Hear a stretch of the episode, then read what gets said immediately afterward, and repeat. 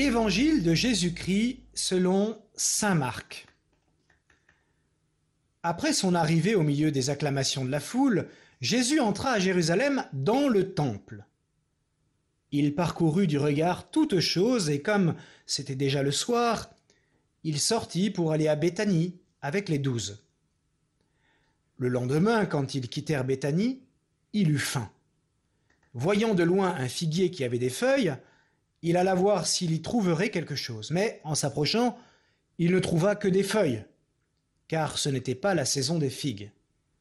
Alors il dit au figuier, Que jamais plus personne ne mange de tes fruits. Et ses disciples avaient bien entendu. Ils arrivèrent à Jérusalem. Entré dans le temple, Jésus se mit à expulser ceux qui vendaient et ceux qui achetaient dans le temple. Il renversa les comptoirs des changeurs et les sièges des marchands de colombes, et il ne laissait personne transporter quoi que ce soit à travers le temple. Il enseignait, il déclarait aux gens. L'Écriture ne dit-elle pas Ma maison sera appelée maison de prière pour toutes les nations? Or vous, vous en avez fait une caverne de bandits. Apprenant cela, les grands prêtres et les scribes cherchaient comment le faire périr. En effet, ils avaient peur de lui, car toute la foule était frappée par son enseignement. Et quand le soir tomba, Jésus et ses disciples s'en allèrent hors de la ville. Le lendemain matin, en passant, ils virent le figuier qui était desséché jusqu'aux racines.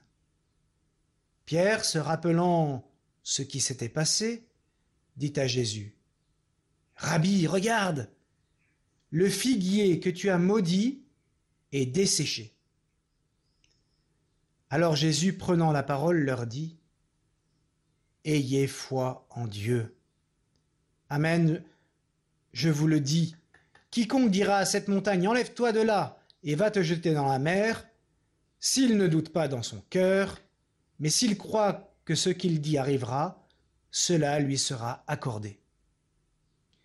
C'est pourquoi je vous le dis, tout ce que vous demandez dans la prière, croyez que vous l'avez obtenu, et cela vous sera accordé.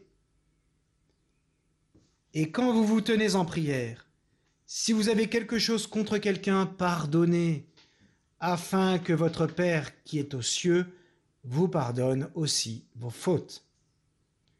Acclamons la parole de Dieu.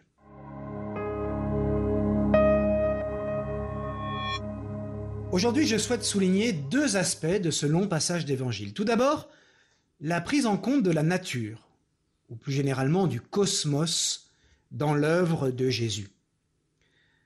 La lecture prophétique de Jésus qui assèche le figuier, symbolisant la stérilité de la Torah, ne doit pas nous faire oublier que Jésus a bien posé ce geste déroutant. Cela signifie que loin de nous proposer un enseignement qui ne serait que spirituel et désincarné, le Maître démontre qu'il exerce sa puissance sur toute la création, comme il le fait encore en apaisant la tempête, par exemple. Le périmètre d'action du Seigneur ne se limite pas à la vie morale ou aux enjeux spirituels. Celui qui s'est fait chair est aussi celui qui guérit la chair et qui a prise sur la création. C'est pourquoi nous ne devons pas hésiter à demander au Seigneur des guérisons physiques pour nos malades. C'est pourquoi aussi nous pouvons lui adresser nos prières lors des événements climatiques ou à l'occasion des messes pour l'érogation.